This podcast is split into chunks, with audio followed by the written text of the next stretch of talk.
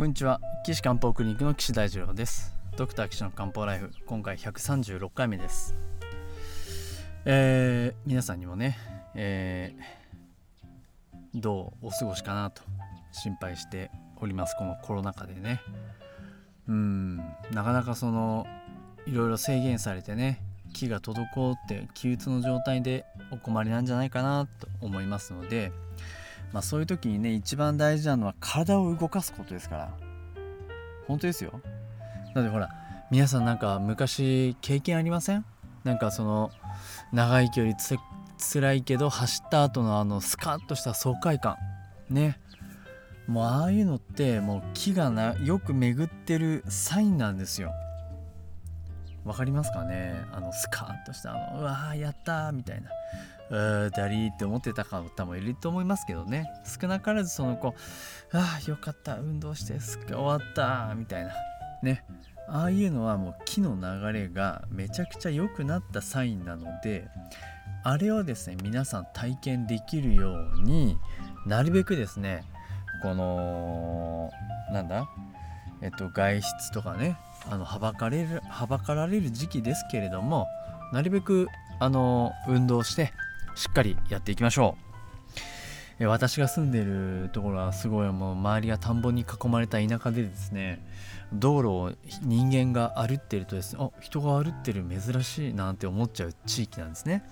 まあ皆さんあの車で移動するんでかなりモータリゼーションで体が具合悪い方多いと思うんですけれども、まあ、そういった地域ではですね、まあ、大体人に会うこともありませんので、まあ、結構あののんびりあのまあ過ごしてます。まあ特に私の家はですねもう森の中にあるのでもうあの庭が公園みたいな周りは田んぼあぜ道散歩し放題マスクはまあちょっと勘弁してもらってねしなくても大丈夫でしょうってそんな環境なもんですからまあ子供たちと自転車乗ったりですとかね、えー今日なんか、まあ、前回から引き続きですね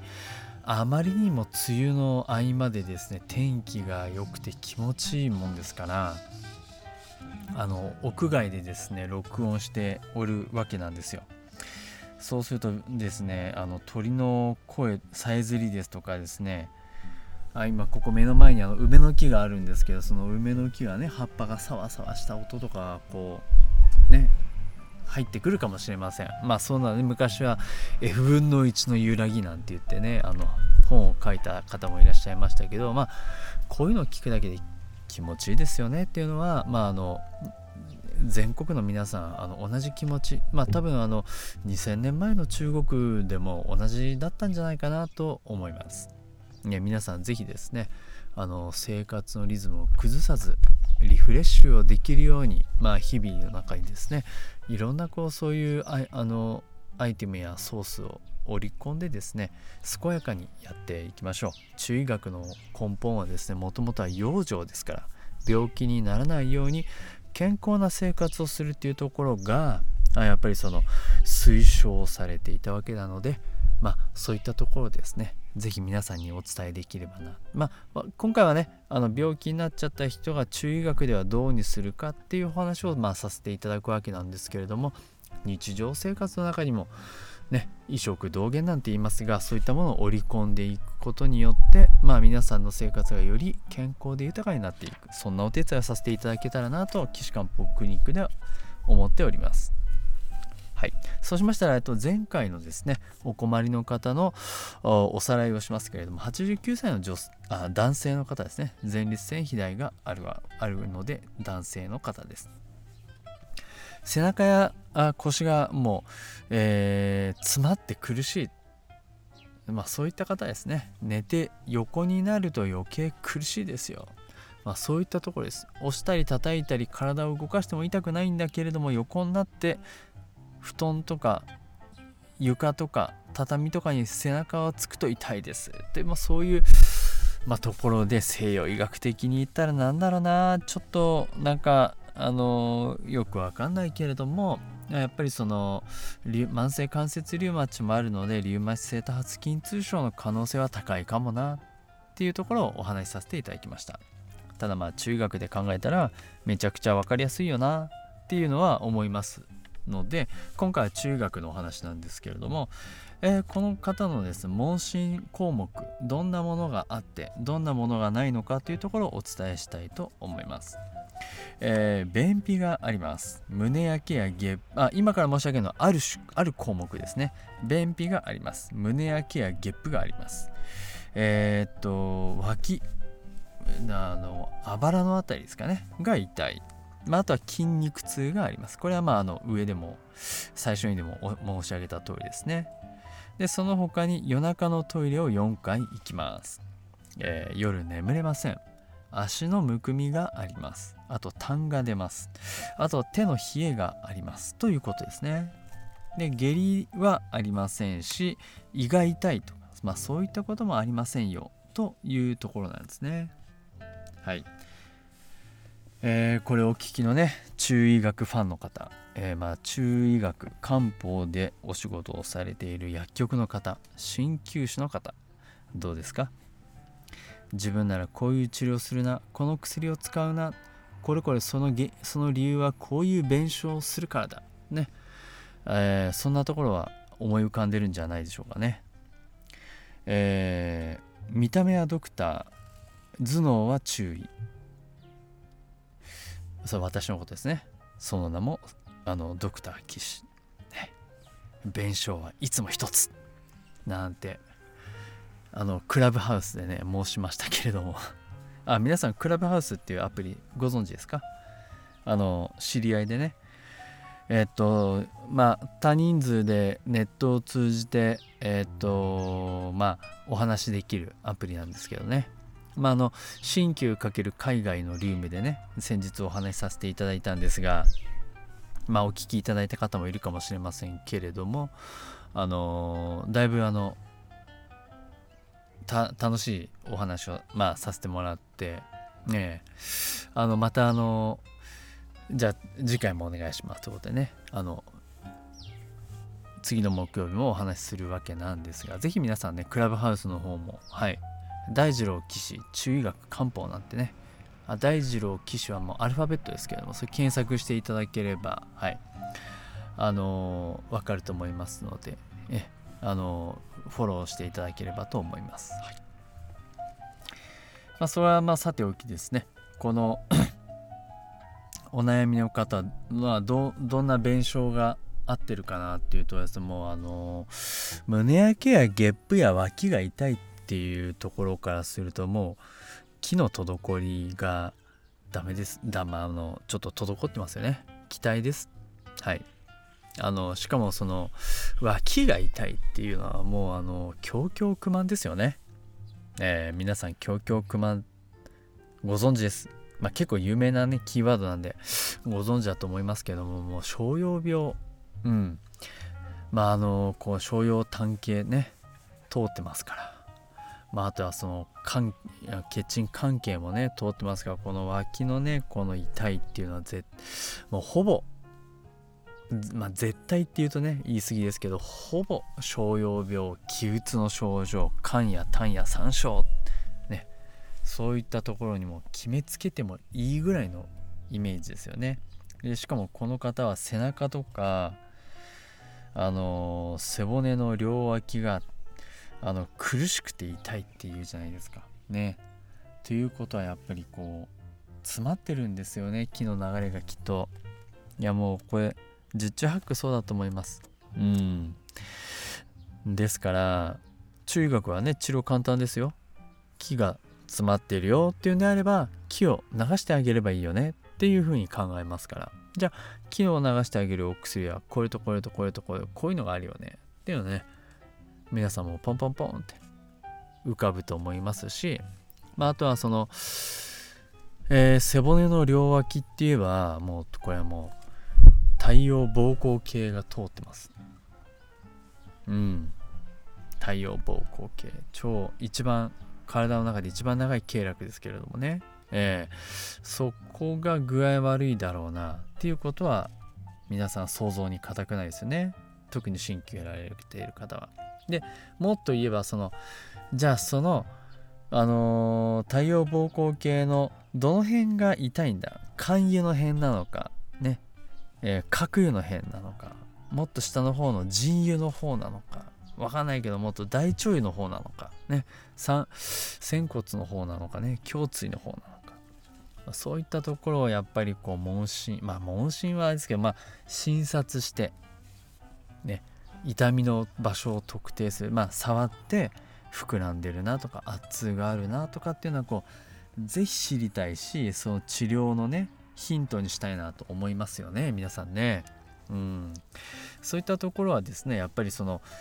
同じ患者様を大勢の先生で診察していや僕はこの感覚だとこうだよとかこう触ったらこうでほらだってこれそうじゃんみんな触ってみてあ本当だなんていうねそういう勉強ができるといいなと。ね思います。それを実際やってるのはあの、まあ、僕が参加してる三端塾っていうところであのやってますのであの三端は3つの単は丹田の丹ですね。えー、京都の丹後地方の丹ですけども三丹塾ってやってます。ここはあの感覚を感覚として伝授しようっていうことにトライしている福島先生あの福島秀幸先生の塾塾っていうとまああれですけどグループなもんですから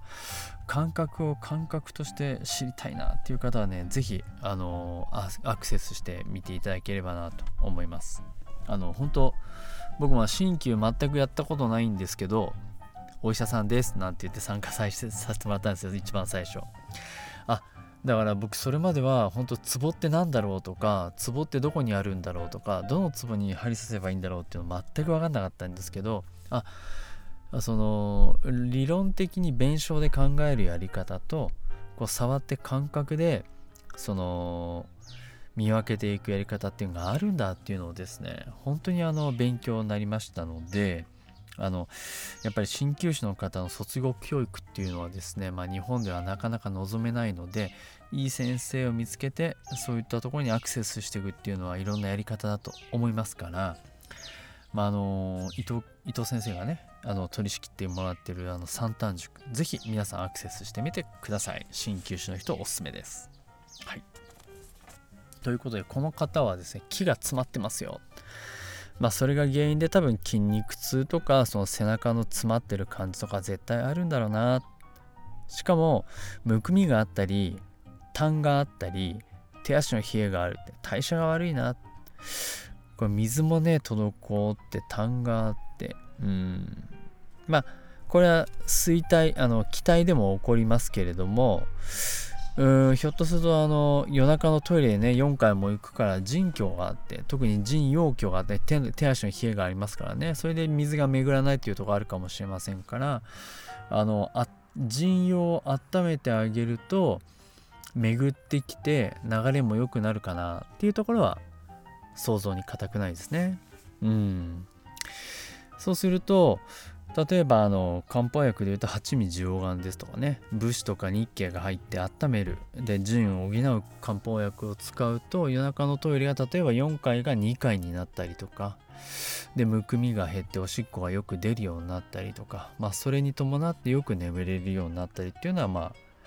ああの経過として考えられますよね。うんでであとはまあそれだとまあゲップとかあの脇が痛いのは治んないので気の流れを良くする特にサイコを主役にしたような薬。